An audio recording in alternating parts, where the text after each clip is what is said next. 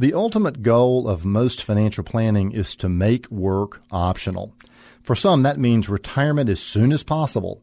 For others, that means retaining the freedom to work as long as they choose with a large safety net in place in case they ever wake up one day and say, that's it, I'm done. I find five wants common to anyone who desires this kind of financial freedom at some point in the future. My thanks to advisor Art Sanger for helping me to identify these. Here they are. Number one, income. Now, this one might seem pretty obvious. You go to work every day so that you can earn an income. When the work stops, the earned income stops as well. So task number one is to replace your earned income with some combination of Social Security or pensions or withdrawals from retirement plans and other assets.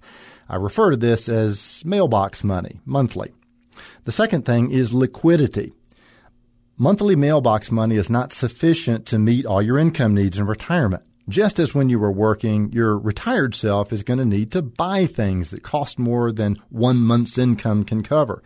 Things like cars, vacations, a new roof, major dental work, home remodeling, to say nothing of health care costs. The third is safety nets.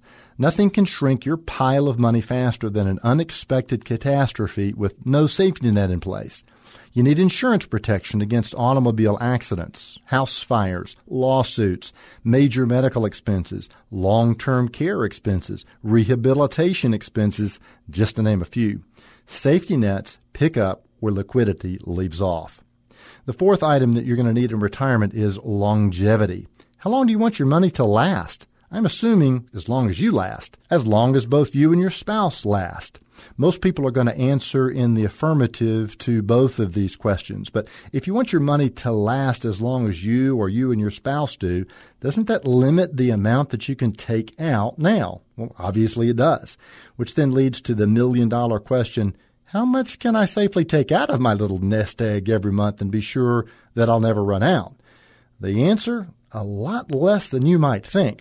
Somehow 4% emerged as the go-to rule of thumb, but recent studies have argued that you might actually need to limit yourself to withdrawals of 3% or maybe even just a little tad less every year.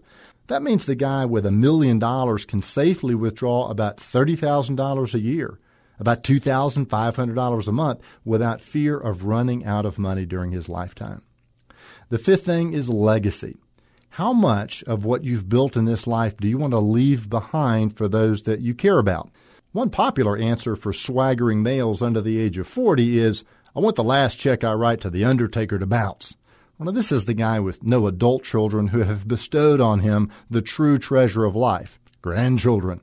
I have yet to meet the grandparent who wanted to leave his progeny nothing. These five financial retirement goals of income, liquidity, safety nets, longevity, and legacy are like north stars lighting the way forward for your journey.